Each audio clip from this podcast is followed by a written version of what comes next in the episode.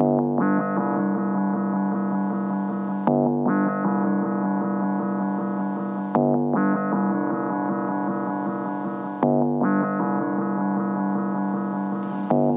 Dr. Vanessa Sinclair, and this is Rendering Unconscious. My guest today is Julie Fotheringham, psychoanalyst, dancer, and performance artist in New York City.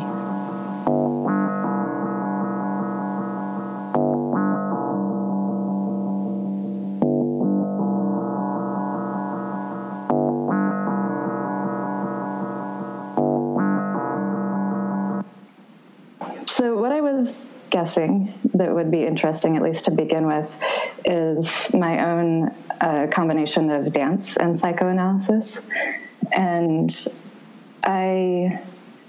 I think initially I wrongly divided them as being two uh, different things that dance and the body and movement is one thing, and then psychoanalysis is something else, which is um, my initial idea of what psychoanalysis is, I, I viewed it as, as being something more intellectual, not so much the body, which was kind of a ridiculous idea because I've realized now that the body is so much a part of psychoanalysis. Um, but I. I initially made this divide uh, feeling like the first half of my life was dance. And then now I, you know, it was in my 30s that I discovered psychoanalysis. And I had the idea that I was going to move towards something entirely different. Like now I'm going to be intellectual and uh, do this thing that's completely different from dance. Um, and the way that I initially heard about psychoanalysis, um, because I, it wasn't uh, it wasn't a part of my life. I didn't know what it was actually.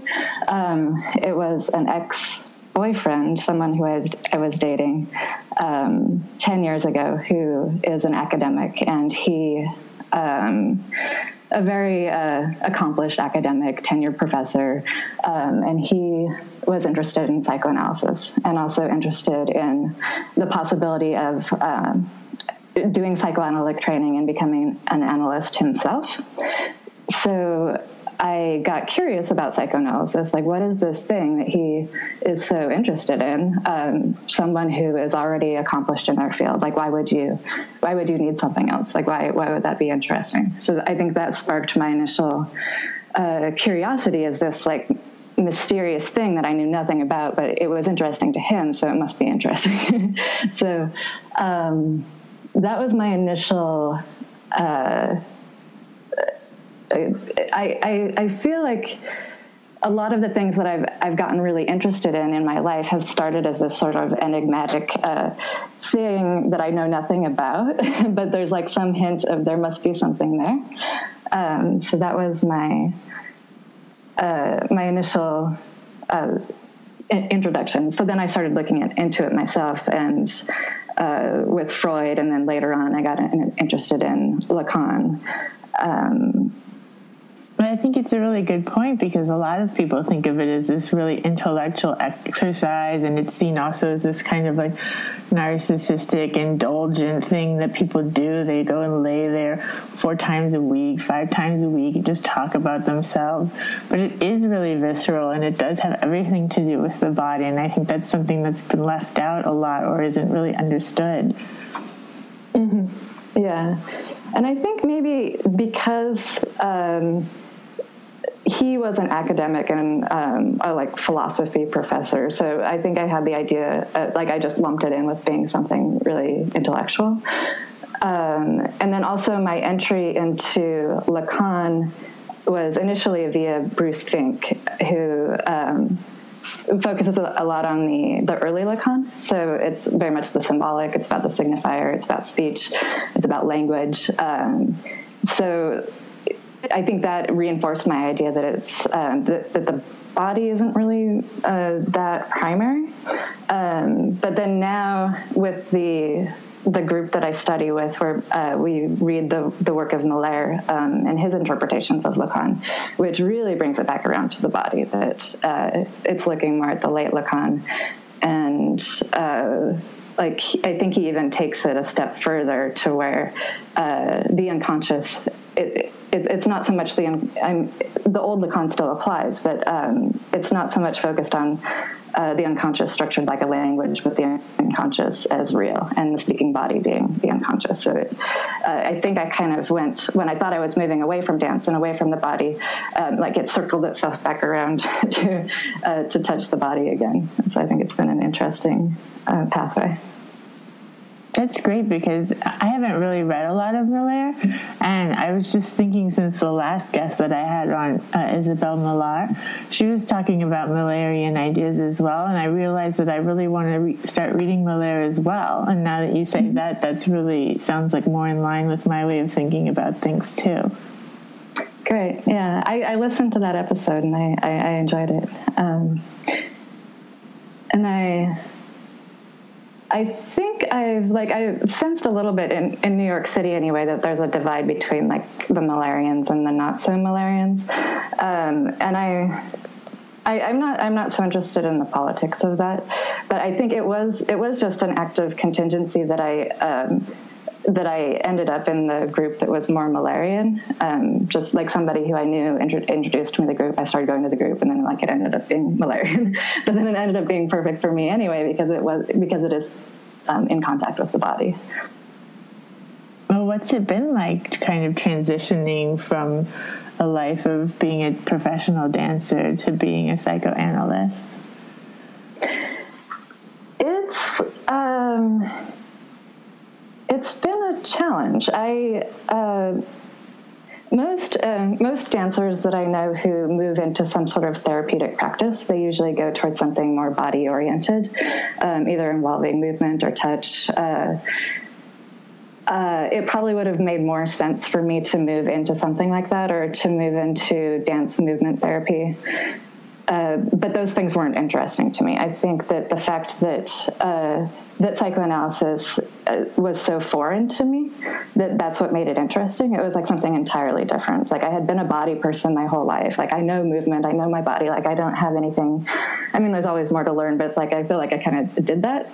Um, and then the world of psychoanalysis was such like a, a challenge to me. It was like I was walking into this. Uh, I don't know. It's like such an alien space that, and I um, like I'm not even really much of a speaker. Like I'm a, a pretty quiet person, so I'm, i felt like I was moving into this world of speech from uh, more the, the, world of the body, where I feel comfortable. Uh, dancing and expressing myself bodily um, into this place where I feel entirely uncomfortable.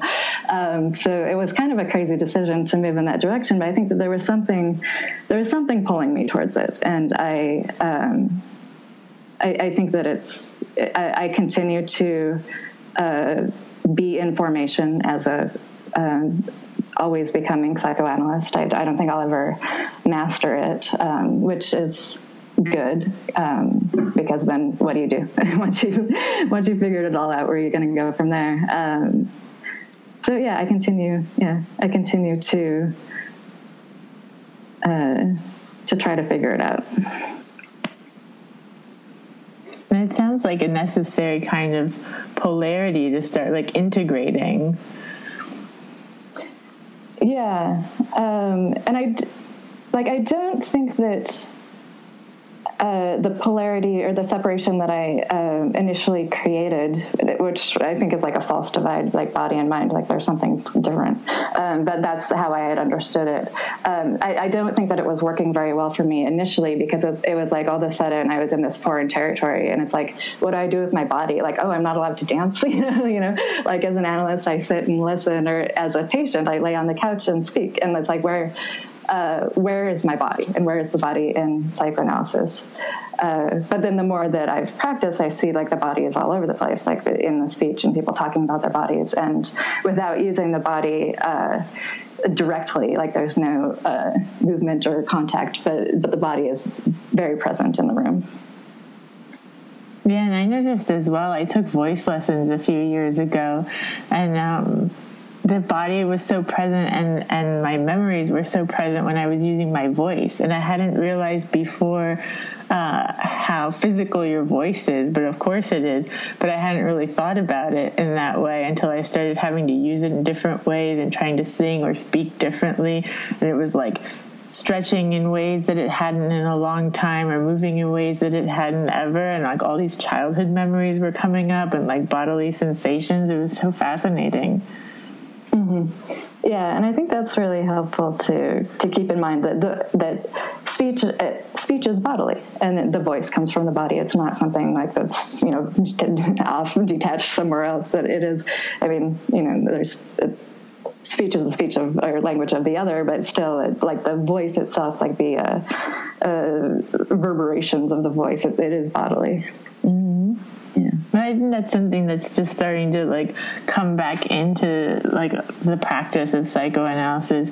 It's like the mind and body and voice are not separate. You know that it's one or we're one organism, and it sounds like so banal, but it's true and it's really lost. There's not this like mind body divide. Maybe that's why like when people used to think of having a soul, maybe that was kind of a problem with that, as they thought of it as something other that was like entrapped in the body, but it's not. We're not an other thing entrapped in the body. Yes, I I agree with what you said about the soul being something uh, like separate from the body, and that's not not necessarily the case. Um, what about dreams? What about dreams? What's your dream life like? like my actual dreams? um, my yeah, my unconscious is very active and gives me information. Um, occasionally I'll dream about a patient, and I think it gives me some some clue as to what to do or not do with them, uh, which is really interesting. My my dream life is very active as well. yeah, I think especially I'm I'm in my own psychoanalysis as well, and I.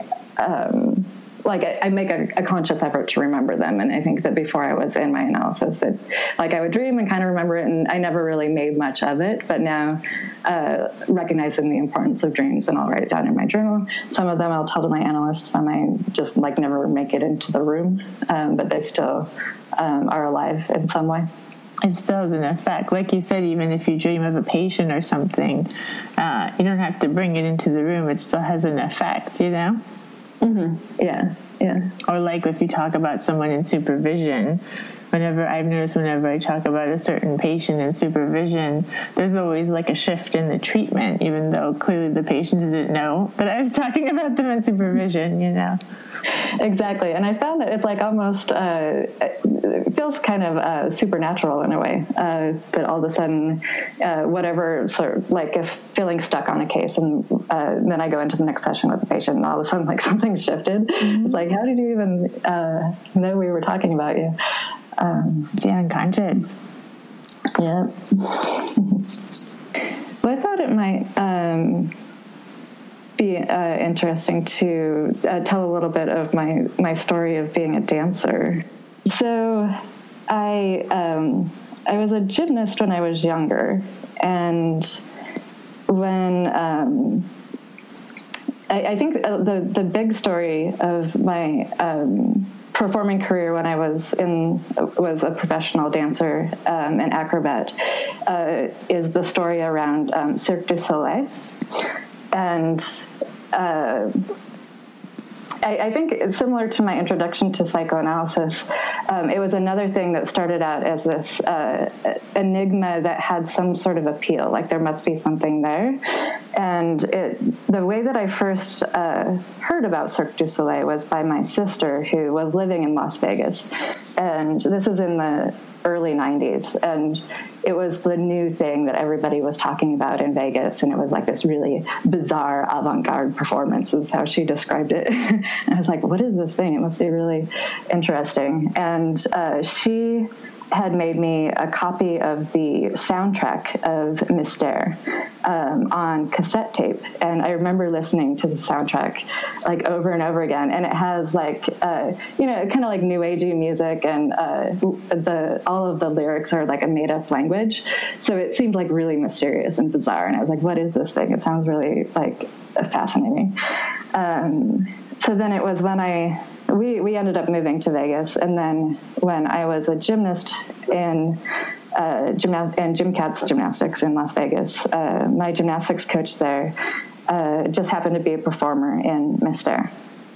So it, he got me in to see the show from the light booth, and when I saw it, it like I, I, felt like it was the most amazing thing that I've ever seen. That uh, as a gymnast with uh, a sort of a naive uh, aesthetic standard, like I, I think that I, uh, it was the first thing that I had seen that uh, like theater thing that uh, resembled art, and I was so excited about it elements of it that were just uh, kind of bizarre or mysterious. mysterious.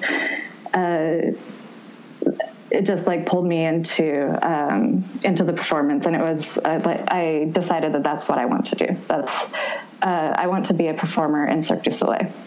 But at the time, um, it wasn't even that that much of a goal. Like I thought, it was more. Uh, wouldn't it be wonderful if I could? if I could be in Cirque du Soleil, but not feeling like that would ever actually be a possibility. Like not even really knowing like how to go about doing that. Um, so it wasn't until a couple of years later that I actually auditioned, and in that audition, I was cut uh, like right away. Like it, they had us do some tumbling on the floor, and then got rid of a bunch of people. And uh, I, I think that I had like the delusional idea that I was going to get in on the first audition. Um, so I was just like devastated. I'm like, oh no, my dreams are crushed. Um, but then it was two years later that I auditioned again. And in that audition, I actually made it all, all the way through to the end, which made me a potential candidate to be in one of their shows. And at that point, I thought something would come of it, uh, but nothing did.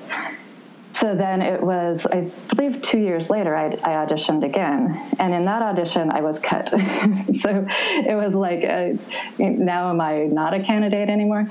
Um, so then at that point, I I decided to put in one uh, one last effort to to get in, and I put together a demo um, demo video and sent it to Montreal. And it's like this is uh, you know my last shot, and then I at, at, that point, I had been hired by Disney to perform in Tokyo in their theme park. Um, so I'm like, I'm send off the video, one last shot, and like now I'm just going to forget about it. This is something that's not going to happen. Um, you know, I tried my best. It's just not going to happen. Um, so then it wasn't until I was in um, Tokyo for a while, and I would. Uh, this is like in the early 2000s. So I, at the time, like I didn't even have a computer. So I would go to the internet cafe occasionally and check my check my email. And one day I went into, and I was checking my, my Hotmail account. And just like by chance, I was like, I wonder what went to my spam. Like I never look at the spam. So I went, I went to my spam account and there was an email from the casting director of Cirque du Soleil um, inviting me to, to come and be um, in a workshop for one of their new shows that they're creating for Las Vegas. So that was, uh, how it, how it finally happened. I didn't know you lived in Tokyo. Yeah, I was in. Yeah, it was in. I was in my early twenties at the time. Um, yeah, I lived in Tokyo for a year and a half, performing in a show uh, for for Disney. What was that like? Um. I well, Tokyo was difficult i think because i was so young and kind of ignorant at the time and having this sort of uh, idea of like american uh, that it was the, the, culture was so different from what i was used to that i, I really didn't like it at all. Uh, i think now i would have a more um, a more sophisticated way of approaching uh, Japanese culture. But at the time, I was just uh, like, I don't understand why everybody conforms and everybody follows the rules. like it didn't make any sense to me, and like really follows the rules. Like we, I actually got in trouble for crossing the street on a a, a, no, a no walk sign. So it's like very kind of rigid and. Uh, and like everybody's so uh, compliant and obedient, and I just really didn't like that. I was like, I made me too much of a rebel for it. So you lived in Vegas, and what was that like? What was it like being in Cirque du Soleil? Um, Vegas, uh, yeah, I lived in Vegas for 12 years. I actually moved there midway through high school. Um, I don't. Vegas is kind of like a an odd place to live. Like it's very boring. Um, I, I, mean the where the houses are, it's like the suburbs. You know, you have your Walmart, and uh, and then the center is all the tourism. Um, I actually prior well prior to being in Cirque du Soleil, I worked in two other Las Vegas productions. That uh, actually, in re- retrospect, I think I had more fun. Um, I was in the show that used to be at the Luxor, and uh, it was called Imagine, and it was kind of trying to be Cirque du Soleil, but not quite up to the standard.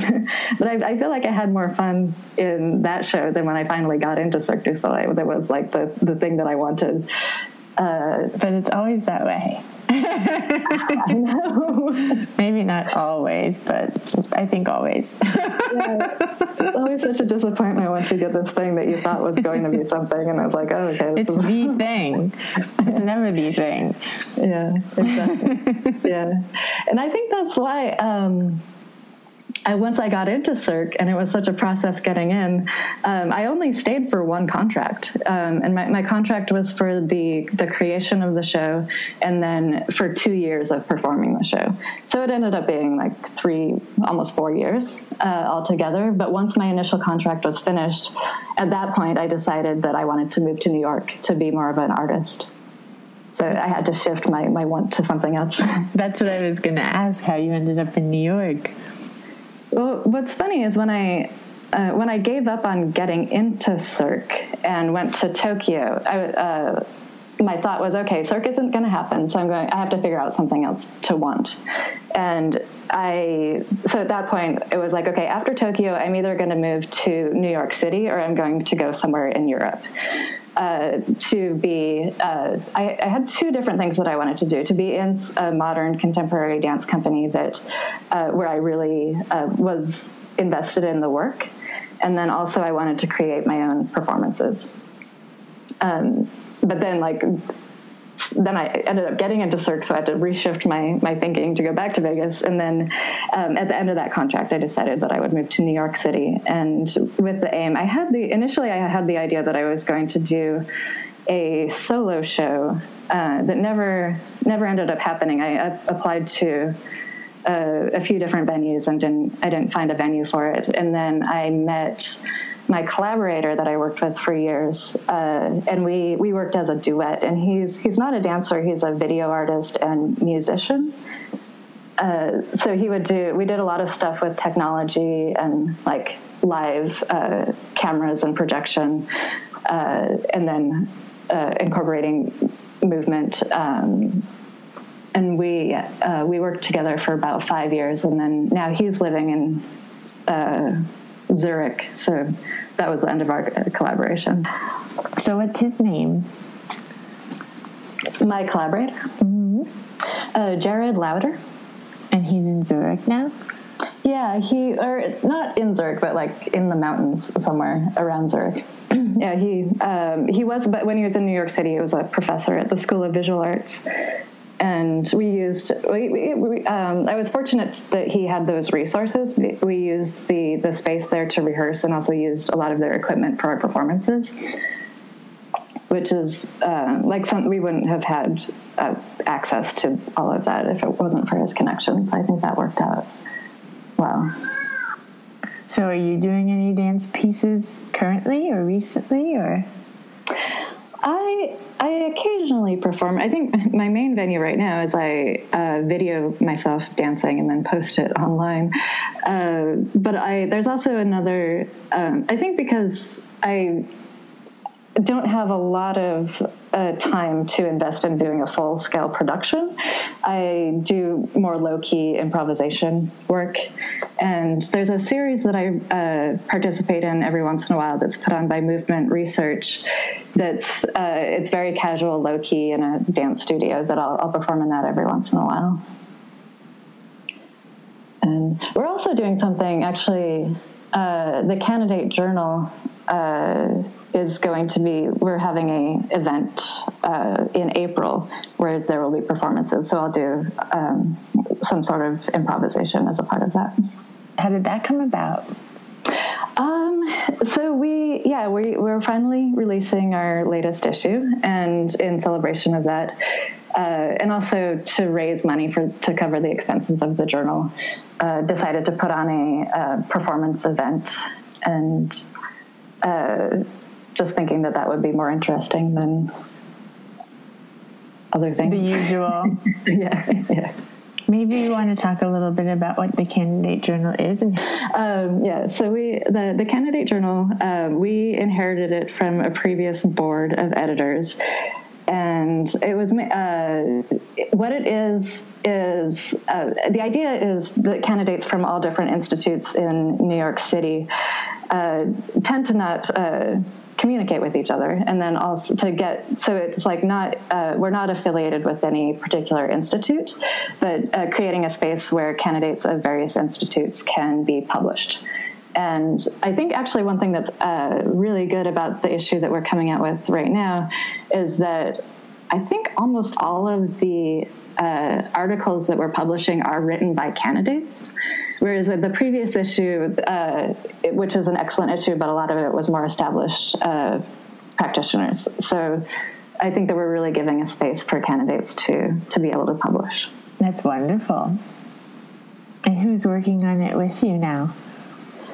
The the issue editors for this issue, which is on screens, uh, is myself, um, Emma Lieber, Anna Fischone, and Monroe Street are the other people participating. And how did the idea for screens come about? I think that was Emma's idea initially. Do you ever think about writing about the body and dance and psychoanalysis?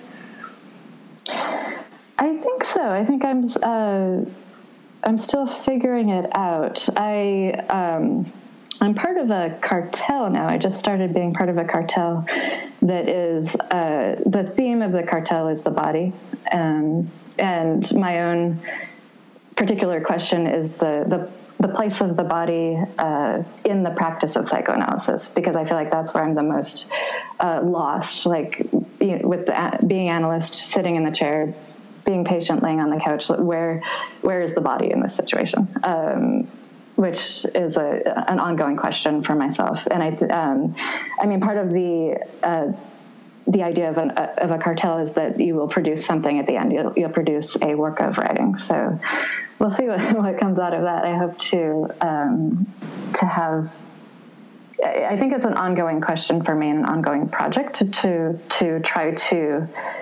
Uh, I don't know why it's so precarious that the two keep separating themselves, um, but to to to keep to figure out like the place of the body in in the practice of psychoanalysis. Well, it's a good point too because the psycho the positions in psychoanalysis are so particular.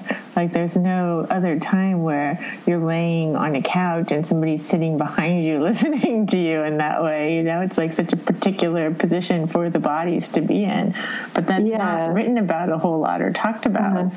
Yeah, it's really bizarre. And there was uh, I have kind of a funny story in my my previous analysis. I um, I, you know, I was laying on the couch. He's he's sitting behind me, um, and there like there was a food delivery person who like had the wrong door and like didn't knock or anything, but just like opened the door. and I was like laying on the couch and like he's sitting there and like just what does that look like? You know, on surprise, like what what would people think were going on? Um, it is like if you do actually take a step back and look at it, it's really bizarre that that arrangement. It's weird, yeah, yeah. and it's meant i mean it puts you in a really vulnerable position and that's that's part of it and that's part of why uh, it helps you to speak but there's definitely it's it's definitely unusual and it definitely takes getting used to i mean i can't I feel like I've been involved with psychoanalysis in some way for some so long now that I can't really remember what it was like before or in the, right in the beginning. Um, but I'm sure it was quite an adjustment to get into the kind of rhythm of this sort of situation and setup. Yeah, yeah. It can be really difficult for. I've had patients that move to the couch and then go back to sitting up. Uh, yeah, it can be really. It, it's it, it's hard. I, I, find it's it's hard to speak when you're um, in that situation. Yeah, I'm flexible with that too. I've had patients move back and forth before as well. Um, so they don't have to feel like just because you try the couch now you're like stuck to the couch forever, you know? like if you need to, you can sit up or I've had people go both directions. And the same thing with the frequency of the treatment. You know, when you're in a international psychoanalytic association kind of standard training or treatment, you have to be four times a week and this sort of thing. But I have patients come four times, five times, two times, three times, one time every other week, you know, depending on what's going on in life and how their circumstances change over the years. I have them. I've had them go from sitting to laying down, and vice versa, and it's worked out depending on you know whatever their needs are at the time. Mm-hmm. Yeah, yeah, I agree with that entirely. And what to, um, I think the IPA standards it's supposed to be four times a week, uh, which is so arbitrary. Um, which actually I think might lead into speaking about psychoanalytic training and the requirements yeah, I, I think I'll, I'll, I'll tell my story of um, the always ongoing becoming psychoanalyst, and my. Um, so once I decided that I was going to go on this pathway of becoming a psychoanalyst, the, so then I thought that the way to become a psychoanalyst is to do psychoanalytic training because that's what makes you a psychoanalyst. Uh, so, but at the time, all I had was a bachelor's degree in dance. And in order to do psychoanalytic training, you have to have a master's degree in something. So, somebody uh, advised me to get a master's in social work. And that way I could use the social work license to practice psychoanalysis. Uh, so I got my master's in social work from Hunter College and then went into psychoanalytic training.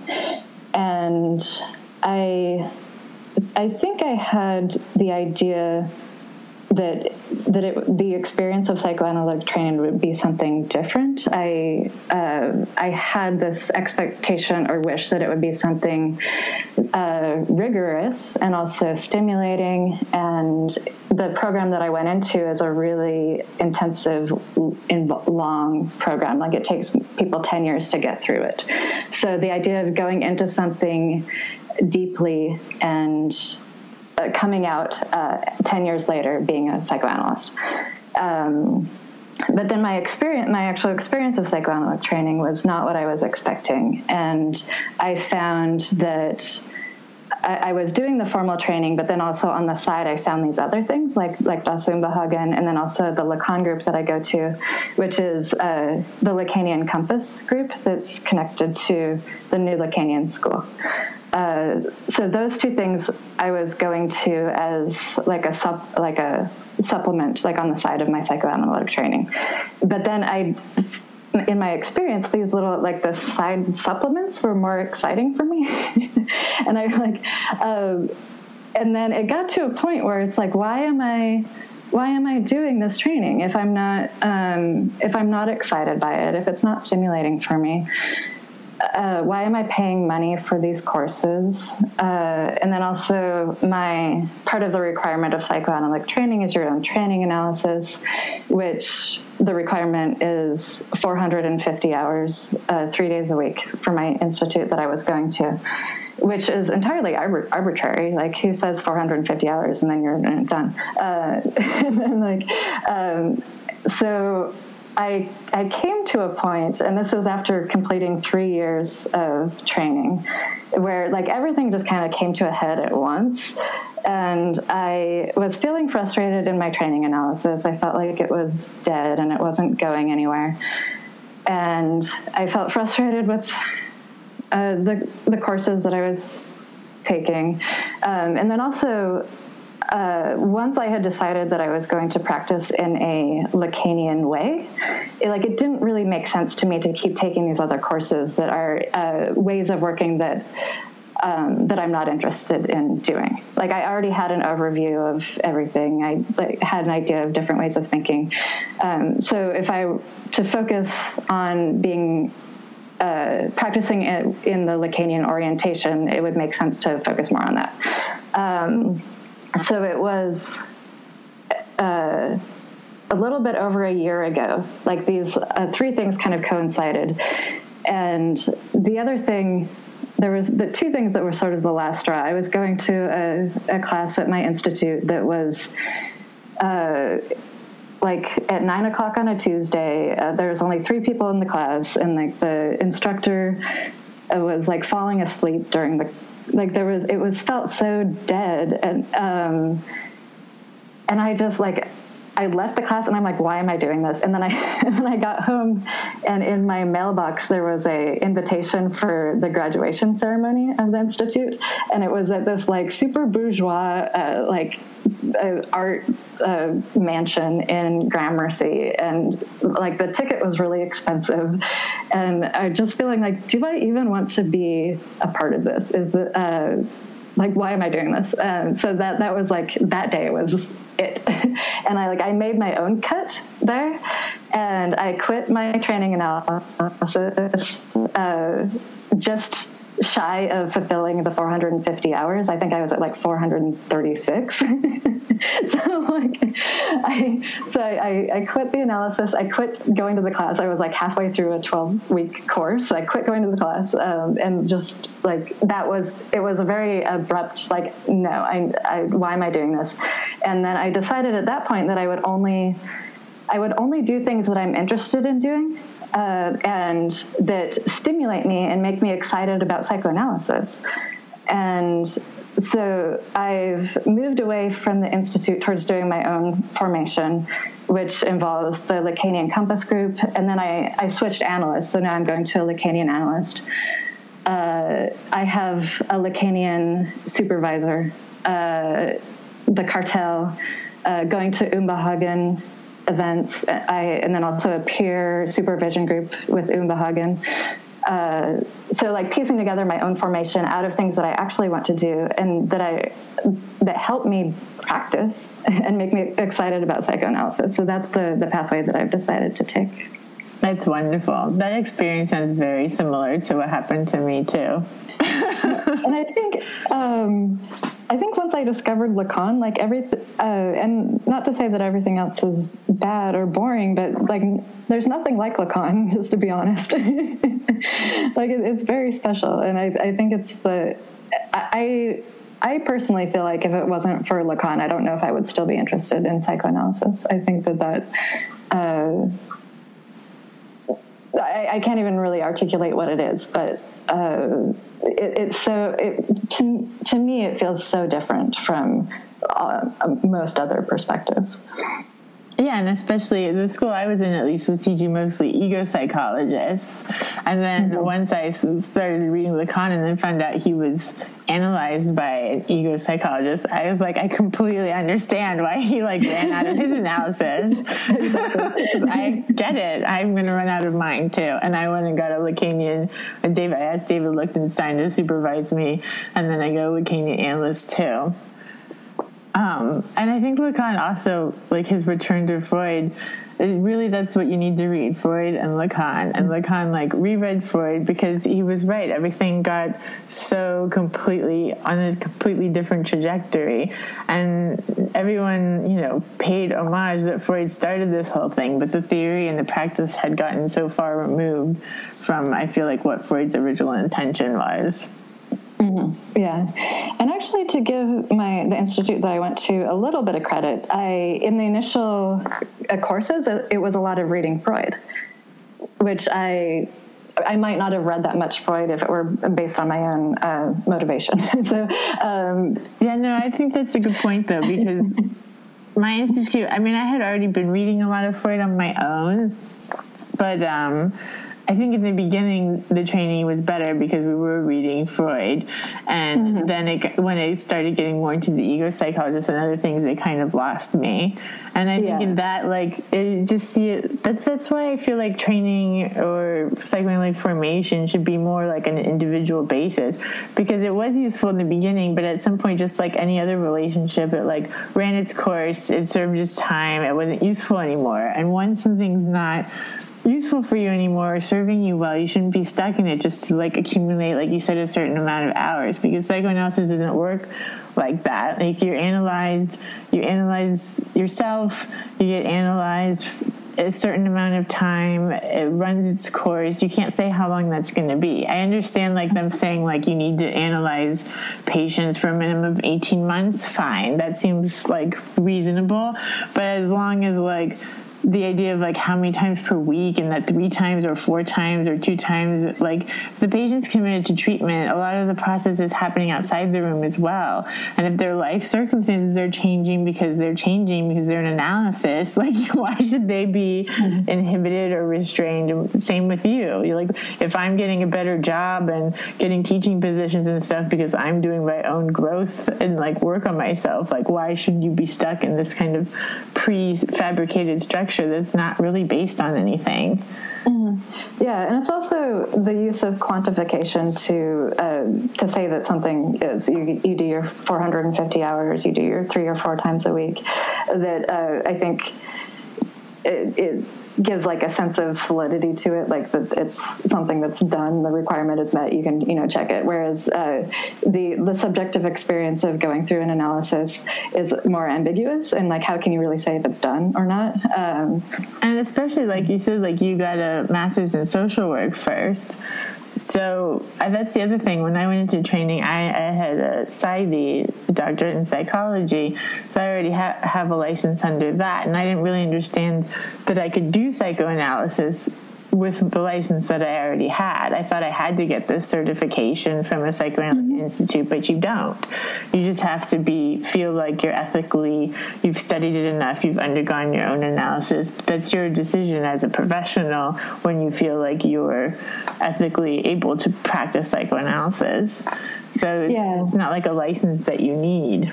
Mm-hmm. Yeah, yeah, and I um, I don't think I realized it at the time because I had thought that I would complete a psychoanalytic training, uh, that getting the master's in social work and having the social work license has given me liberty to leave the institute when I uh, came to the point where it wasn't useful for me anymore.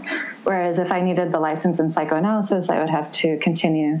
Uh, so I I, um, as far as beca- calling yourself a psychoanalyst and the self um, authorization is something that I like. You don't.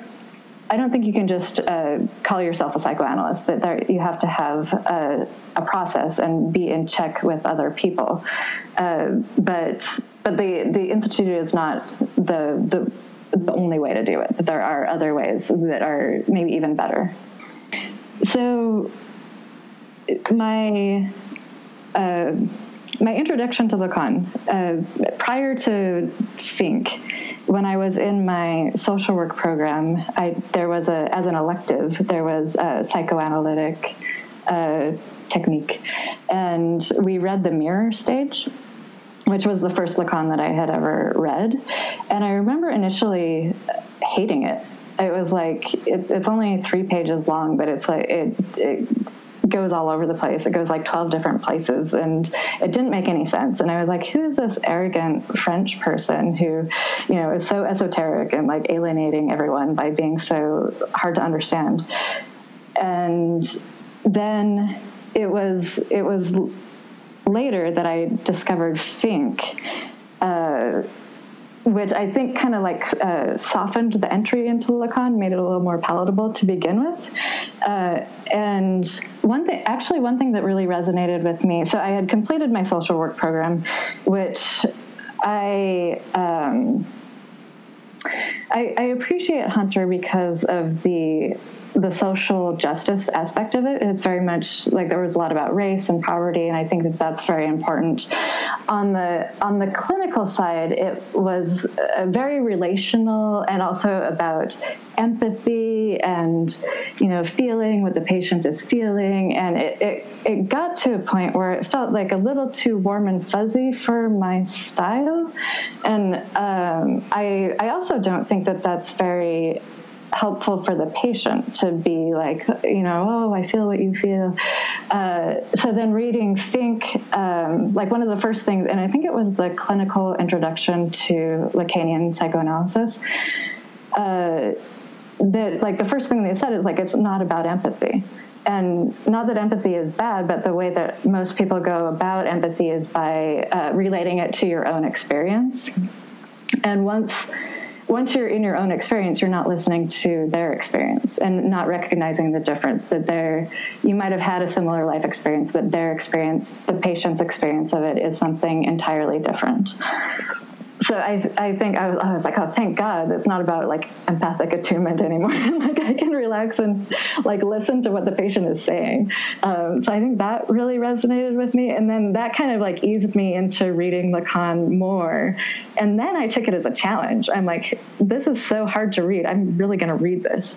Uh, so that I started, yeah, started reading the seminars and some of the Écrits and it's an ongoing process. I haven't read any uh, or anything, everything. Um, but I, I also think that there's something about the difficulty of it that is uh, exciting for me. That I'm uh, that reading a Lacan seminar from start to finish, I I feel like it takes his way of uh, kind of tucking around things and then uh, entering from different ways and then like re-entering and then tucking around. And I, I, feel like when I read a Lacan seminar from start to finish that I've been on this journey, like he took me somewhere. And I can't really tell you exactly where we went, but we went somewhere and I came out at the end uh, being different yeah, and that way I always feel like it's like mirrors the psychoanalytic process. And that's what I really like about his work. Because uh, maybe because it is, the seminars are all spoken and not written, but I feel like you kind of, like, like I tell people, like, you don't have to understand everything he's saying or know all the references or whatever. Just like get whatever you get out of it and keep reading it and see, mm-hmm. like, it, you'll pick up things. And if you read it again, you'll pick up different things and it's fine, you know? Not everyone has to be like a Lacanian scholar philosopher to get get stuff out of it and understand it. And I don't yeah. think it's meant to be taken that way. Uh, the yeah. is very different. When you read that, it's like every sentence you could talk about for an hour. Like a David Lichtenstein study group, we could read like one paragraph for an hour and a half, you know, just talk yeah. about all the references. But the speaking is very different. Yeah, yeah like even aside from like understanding the content of Lacan seminars, I feel like it does something to you. To uh, like initial, like reading, uh, like there was a like uh, um, like what he starts to say and then what he says next it was always like i felt like in reading most things you the, with the beginning of a sentence you have an idea of what the end of the sentence is going to be but with lacan it would be like what the fuck just happened like it was these like, kind of like turns um, that I, I think that i've adapted enough to his style to uh, to have a sense of how it goes. But initially, like it felt really jarring. Um, but I think that that carries over into the process of uh, practicing because uh, just like always expecting always expecting a surprise and not like because the patient is saying such and such you think that the next thing they're going to say is such and such but to be open for that moment that something something different happens yeah it's a great way of putting it mm-hmm. What Miller would you recommend to start with? Um, I well, he has. Uh, I think it's from his uh, seminar, um, his uh, ordinary psychosis, which in- introduces the uh, the diagnosis as uh, like kind of replacing what like people call borderline but when you when there's not a clear uh, a, a, different differential diagnosis between neurotic and psychotic. And uh, ordinary psychosis is on the side structurally on the side of psychosis. But it um, i think that it it adapts to the the people that we see today in the clinic that it's not it, it, it's not the same we're not in the same world of freud or of lacan even. And it can't it can't be taken for granted anymore that the patient is going to be neurotic that there has to be clear signs of neurosis in order to call the patient a, a neurotic so kind of leaning on the uh, leaning on the side of being careful and understanding uh, potential psychosis until you know for sure that there are uh, definite signs of the the name of the father of being like uh, repression and being connected to the symbolic order. And maybe I wonder if if that maybe sometimes i mean i haven't read it so i don't know what he says but i wonder if maybe more people might fit into that kind of gray area um, because of the kind of chronic nature of stress and that sort of thing like there's so many people what they call like these like chronic cases of post-traumatic stress disorder and things like that uh-huh. where people are just constantly exposed to trauma and constantly re-traumatized or abused or something yeah, I think so, and I, um, it also seems that there need to there needed to be a when you when you have a patient who's not overtly psychotic, that there uh, a, a space for. Uh, like an in between space almost. That they're they're not quite fully connected to the to the symbolic like uh, it's very uh, precarious. It's like slipping, loose. Yeah like slipping away from the symbolic. But they're not they're not Schreber. Like they're not uh, like full on psychosis. Like in a psychotic episode but they could it could happen. Yeah yeah. Or it could not happen Mm-hmm. Like being on the edge. Yeah, I think that's also the reason to be uh, careful with these patients when you don't quite know yet. To not uh, once you, once you're clear that you have a neurotic, then you can be enigmatic and cut sessions and uh, try to shake things up. But when you don't quite know yet, um, like I, I, lean on the side of caution to begin with, um, to not not do something that's going to throw someone into a, psychotic episode. Yeah, I mean, I've definitely found like when I was in training for my PsyD, uh, I worked in a lot of hospitals with like severe mental illness, and you know there was always these times where they would say like, "Don't." My supervisors would say like, "Don't go into people's dreams too much. Like you don't uh-huh. want them to go outside of waking reality more because they're already out outside of it enough. so like yeah. our, our idea was that we had to ground people a lot more and like if they started talking about their dreams, I'd be like, How did you sleep last night? and kind of bring them back to like the materiality of sleep rather than like their dream life and that sort of thing. And even though I haven't heard anything about that in any sort of psychoanalytic uh, training or formation, it's still something that I do sometimes if people, even if people that are neurotic seem particularly stressed or like they might be, you know, really having a, a crisis moment, I'll still use those techniques to kind of help them ground a bit more because they don't need to be kind of thrown off anymore. Mm-hmm. But I think that's more more with patients that I have that are uh, experiencing more chronic forms of st- stressors and that sort of thing. Mm-hmm. Yeah, and as, as someone who wants to be a psychoanalyst, I think it's easy to get sucked into, oh, they're talking about their dreams. Uh, how exciting, let's go there. And to be able to uh, bring it back in and be a little bit more concrete. And yeah. Yeah, it's been useful sometimes. So that's why I try, I try to remember all the techniques I've learned because even in patients that have been in analysis once in a while, that that, that kind of thing can be useful. Mm-hmm. Yeah. It's never happened like in a patient that's in analysis proper where they're coming four times a week or something like that. And then that and that in itself, the just coming to the office that often, I feel is like the container or whatever you want to call it that mm-hmm. keeps them very grounded.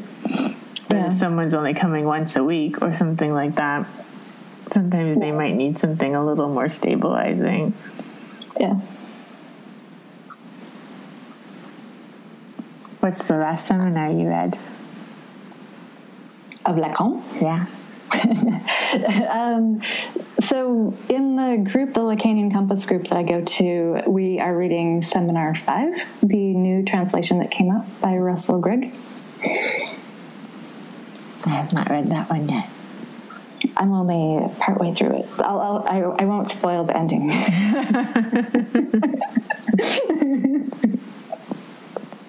How is it so far?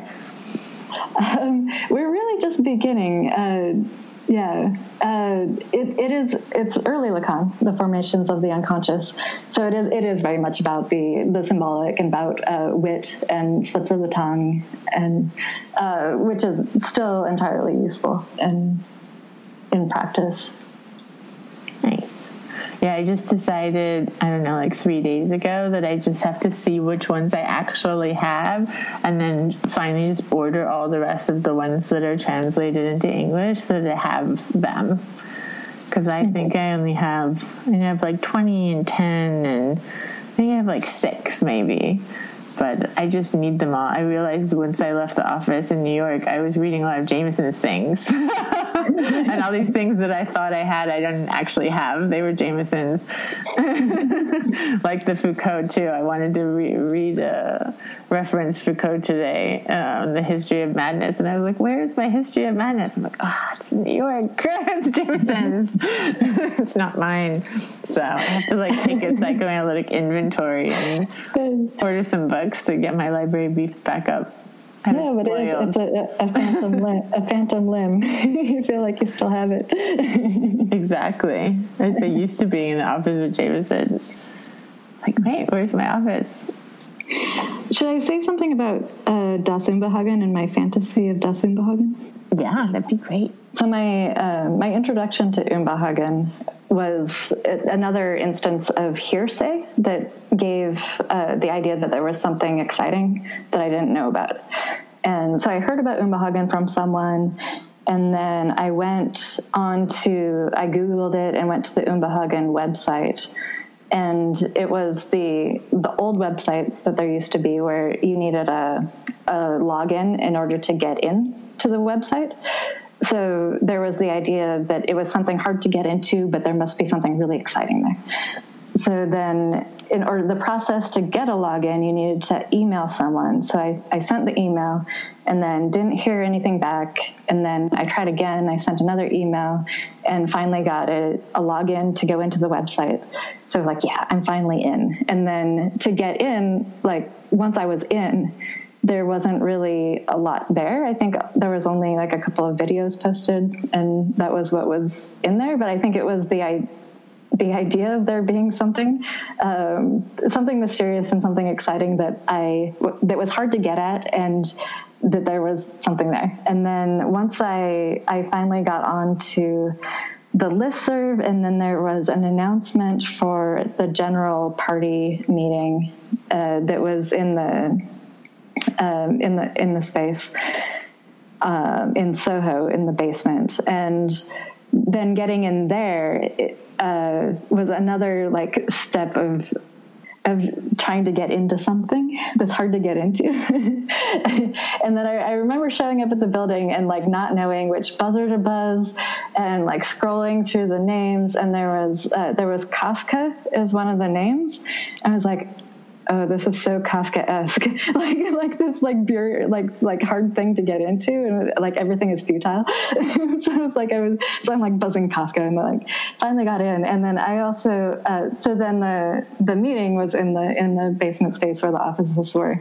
Uh, so like it was like literally like something underground, like this underground meeting that was really secret and exciting, uh, and a lot of that is my own fantasy, um, but I think that it um, I think that it corresponds to my fantasy of, uh, and this is my connection to Judson Church and the dance movement that happened in the 60s and 70s, where it was dancers who were fed up with like conventional dance and even like modern dance um, in New York City and decided to uh, come together in the basement of a church and do what became postmodern dance. And do like the happenings and uh, improvisations using uh, pedestrian movement and just doing something like entirely different from the what would be like more the institution of dance. So in my own mind, I made this parallel between Unbehagen and Judson. so I had like this fantasy. It was like the Judson of psychoanalysis and then like also coincidentally like at the same time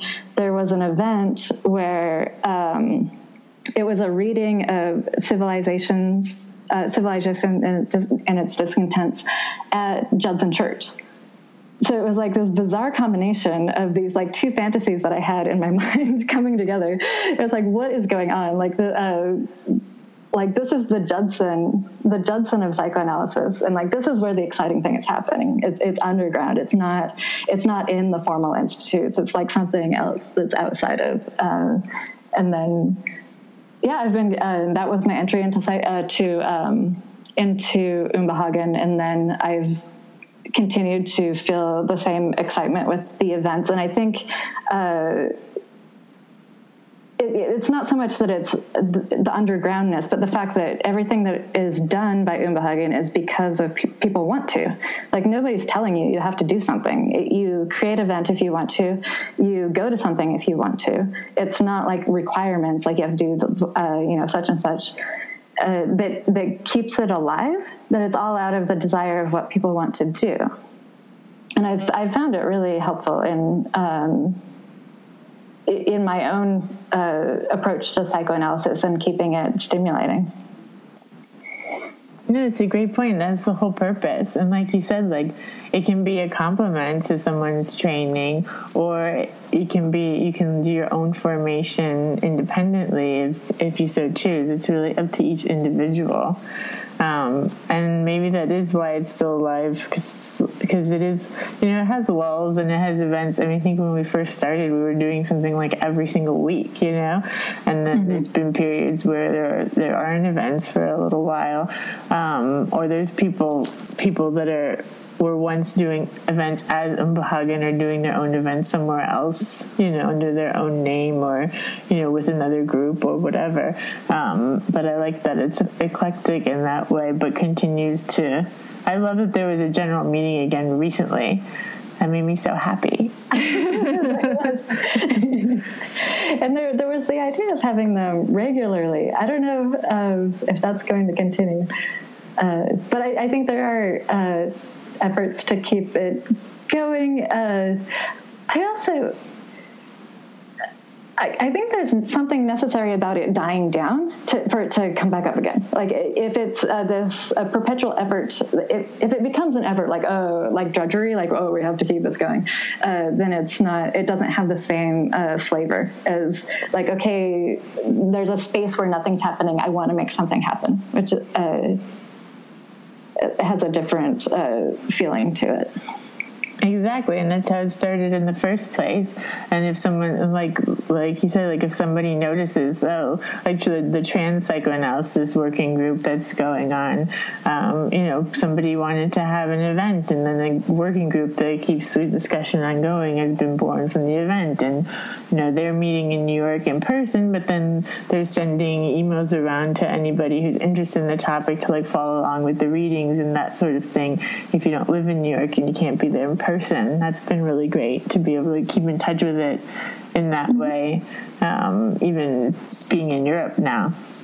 Yeah, yeah. So you're um, so now I'm going to interview you. So you're starting uh, keeping Unbehagen going Euro, Euro style. Yeah, that's that's what I've been thinking. I haven't done anything yet, but just since I finally now settled, um, I mean, I have in the spring I have, well, in May in particular, I have like four different conferences that I'm speaking at. So there's the CIV conference, psychoanalysis for psychoanalysis and philosophy. Um, and they're having their conference in Stockholm in May, May 2nd to 4th. So I'm speaking there. And then there's another conference for psychoanalysis and politics that Lene Auestad does, um, also in Stockholm from May 10th to 12th. so those are both happening. And then uh, Carl and I are having our conference on esoteric modernism and psychoanalysis in Italy, May 30th to June 1st. And then I come back to Sweden, and then there's a conference that I'm speaking at on like uh, inpatient uh, art, like patients that make art in the psychi- psychiatric hospitals. Um, so speaking at that. It's like in Gothenburg, Sweden from June 10th and 11th or 11th and 12th. So it's very busy that period of time. Um, so there are things happening. So I think uh, between having those conferences and then Manya and I did the book on violence and psychoanalysis, and then rendering will be out in a few weeks. So we're going to mm-hmm. have launch parties for both of those books in April. So I think I'll meet people then and then at these conferences, and then I'll see like you know, who wants to study Lacan? this is this thing I did in New York, kind of see what we can get going because um, yeah, the idea that any psychoanalyst has to be an IPA is something I'm fundamentally against at this point. Yeah. So there must be other people that either don't aren't in the IPA that are psychoanalysts or are Lacanians or both, or uh, don't know that they don't have to be in the IPA to be a psychoanalyst.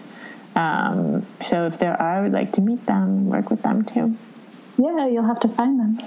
Exactly. so I'm sure it will happen in time. So there's like you, you had asked about my dreams previously, and I have um, a couple of reoccurring dreams. And one is that I'm back in a Cirque du Soleil show, or it's a new Cirque du Soleil show. And uh, these dreams are always uh, blissful uh, that's one form of the dream. And then the other dream is that I'm back in a show with the music group that I toured with. And I, I still have this sort of nostalgia for, for touring with them. Uh, and we did it, i think it was just fun because uh, uh, it, it, was this perfect combination of we would be in these big like music festivals with like thousands of people and like really high energy but then also the choreography that was done by vanessa walters uh, was really kind of quirky modern dance so it was um, something that was mainstream electro pop uh, music, but then also very performance art at the same time. And I like I still have like a, a nostalgic memories of we toured through Europe. We went to like most of the countries in Europe. We also did uh, some of South America. We did Sao Paulo and Bogota, Mexico City. Uh, we did a show in Moscow. And then recently, there was in Brooklyn in the Prospect Park bandshell, uh, Fischerspooner was coming uh, doing a show. But by that time, the the show that I was in was already done, and there was a it, it was a new album. It was a different aesthetic, um, and there was new dancers that we weren't a part of anymore. But there was this idea like since it's in Brooklyn and all of the old dancers are here, let's do a reunion. So we like relearned the choreography to Emerge, which is their big hit. Uh, so I'm like, you know, pretty much a retired dancer, like getting back into dancer shape. Uh, so we did two of the uh, two of the pieces that we used to do on tour, and it was like I one of the most fun experiences of my life with a big audience, and uh, I, I, I, still. Um, I feel like if there was a way to still like keep that going in my life, I would. Um, I don't know how to do it as I age and approach aging and death. Uh, like how to keep that, how to keep that spirit alive. Yeah, but that's amazing. That was just recently too, right? Yeah, it was. Was it over the? It must have been over the summer. Last that's year. When they, that's when they do those summer concerts. Yeah. Um, so yeah, we got the old group back together. We relearned the choreography. Uh, it was really fun. It was like, and we were kind of joking about it, like uh, grandmas, grandmas on stage because we're all like, I'm 40, you know, or 41 now. it's like getting the grandma team back back together. Uh, but yeah, it was really, really a good time. The other thing that I was thinking about talking about. Um, was uh, so my first job out of social work school was working at LifeNet, the mental health crisis hotline. Um, so my my internship, my my second internship in my social work program was at LifeNet, which is the mental health uh, crisis hotline for New York City. It um, it doesn't exist anymore. It, it changed into something different. But when I uh, when I completed that internship, they offered me a full time job working for LifeNet, and it was uh, really interesting to be on the receiving end of just like phone calls that are coming in from the city, and some some calls were crisis calls where I actually had to call EMS. Um, I, I, tried to go light on uh, interventions. I and only do it when it's necessary. Uh, but then there was also other other types of calls that where we had frequent callers and a lot of them were actually uh, psychotic or diagnosed with uh, schizophrenia. And they would call, and I would recognize their voice right away. And it, I think that that uh, introduced me or made me uh, aware of the their sort of different different connection to the symbolic order or like loose connection to the symbolic order the way that uh, of using speech and language and like the terms that they would use for it would be like tangential or disorganized or you know um, but just like a different uh, a different connection to words to where like, using words in a different way than we usually do. Uh, and mainly what I would do with those calls is just listen to them and uh, not not challenge their delusions or just uh, listen and agree. Uh, uh, and I think that's all that they needed uh, and they would call like on a on a nightly basis, and I, you know, I was like, "Hey, Mike, how's it going?" You know, um, so there was that type of call, and then the other thing that was interesting um, in New York City, there's uh, city information, which is 311 if you call 311. And if you have some complaint about, you know, your apartment building or whatever, uh, you could call 311 and make a complaint. So if someone called 311 and they seemed uh, psychotic or delusional, they would forward the call to us but it seemed like they didn't tell the person that they were forwarding the call. so it's like they still thought they were reporting to the city, and they're like, "Yeah, my uh, my neighbor they're they're sneaking into my apartment during the night, and they're taking all of my." stuff and they're replacing it with other stuff that looks the same but it's not the same it's inferior items like identical inferior items in my apartment and you just say, "Oh, that you know that sounds unsettling. I'm sorry that's happening. Uh, tell me more about it, and just go with that." Uh, but I, I, found it really interesting, and because I've never, um, I haven't had the chance to work in a um, hospital setting where I have more close contact with uh, with schizophrenia or a more overt psychosis.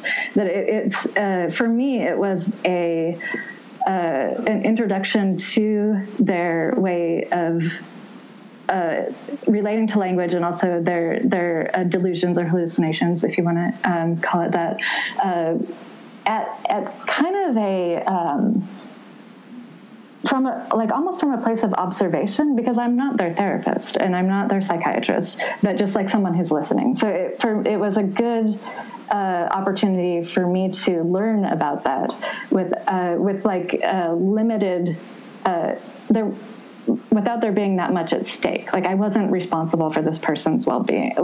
Uh, like, like. Uh, like limited liability in a sense, which I think was a really good experience for me to to just like have that uh, period of like observation.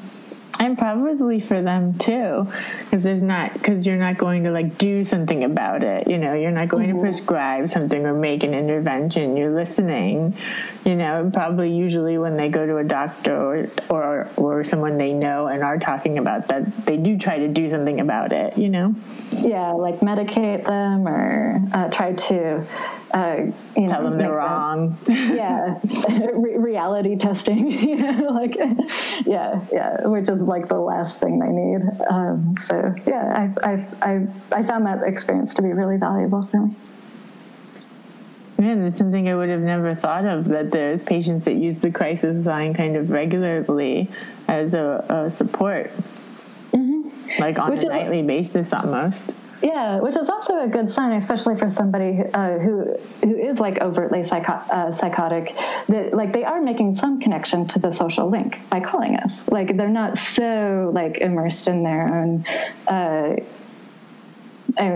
like referring to Freud's idea on narcissism, that uh, psychosis, like everything is so connected inward, that there is something, uh, there is something reaching outward towards speaking to other people. Mm-hmm. I think is a a good sign on their part. Mm-hmm. It's nice that the hotlines are being used in that way. Mm-hmm. And not just for, like, say, a crisis like a suicidal person or something like that it's great that they're there for that yeah. too, but it's good that they're used in other ways as well. I knew somebody that worked at this thing that I think is a little bit newer. It's like a crisis text line that they have where you can just text, I guess, because people are used to texting more nowadays. Where they would just text in and talk to people that way and like check in.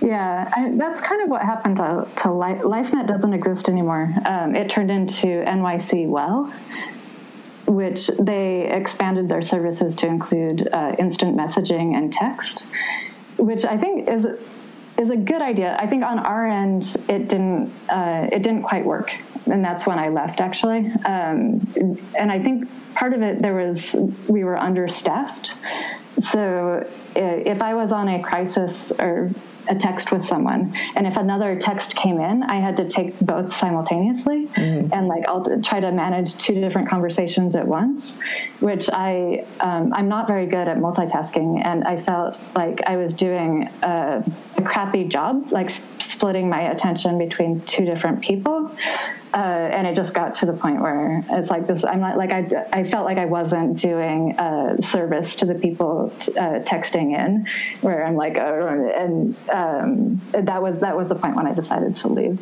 Mm. Yeah, that's hard though, especially if they're both like critical situations. It's difficult to have to split your attention like that. Yeah, yeah. Interesting. Where else did you intern or do rotations? My my first year, uh, so the, the master's in social work is a two year program. So you have one uh, field field placement internship for your first year, and then you have the second year. The first year, I was at Safe Horizon, uh, which is a an organization for um, people in domestic violence situations. And I, I liked it there. I, d- I felt like I didn't get enough or as much as I wanted experience being like a psychotherapist, it was um, more concrete services, like case management. Yeah, like people uh, applying to housing, um, and also to like the Office of Victim Services to get uh, compensation for certain things. Uh, but it was, I, I feel like I, I, had like two people that I would call like patients who came for the, the time of my um, my field placement there, and they came weekly, and I, I felt like that was what. Uh, I, I, felt like I was doing like my sort of naive version of psychotherapy with them. Um, in retrospect, I uh, I was fumbling through just really not knowing what I was doing. um, but, but, that's what yeah. your first year is for. That's how you're learning. Yeah, yeah. training. Yeah. yeah. but that's the thing. My my job at the hospital, the more we lost staff, um, the more cases I, each of us that remained would get because they every time somebody would leave, they wouldn't replace them. Um, and so by the end, I was just doing case management, and I'm like, why do I? Ha- why am I a psychologist?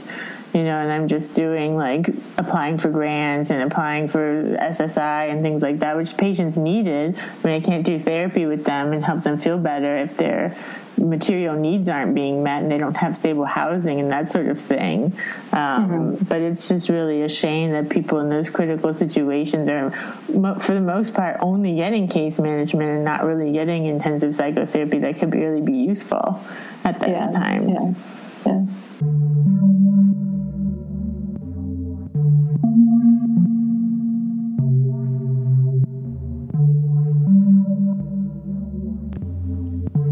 Thank you for listening to Rendering Unconscious. You've just heard a discussion with Julie Fotheringham, psychoanalyst, dancer, and performance artist in New York City. For more, please visit her website, juliefotheringham.net. Our publisher's website, trapart.net renderingunconscious.org, and my website, drvanessasinclair.net.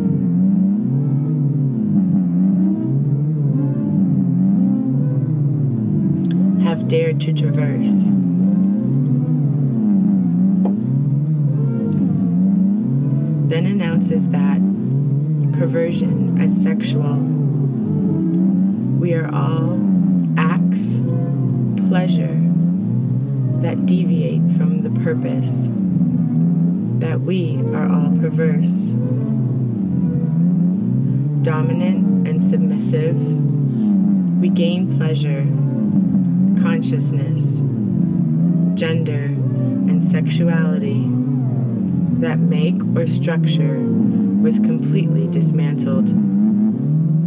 The attempts to break down human sexuality while ourselves, to ourselves, polymorphously perverse. Likely a course as any, described perversion in this way everyone that I've ever dreamed of being. These categories, but this is all part of human. Therefore, occupy both, and all have dared to traverse. Sexuality is fluid, and the object that we are simply sexual.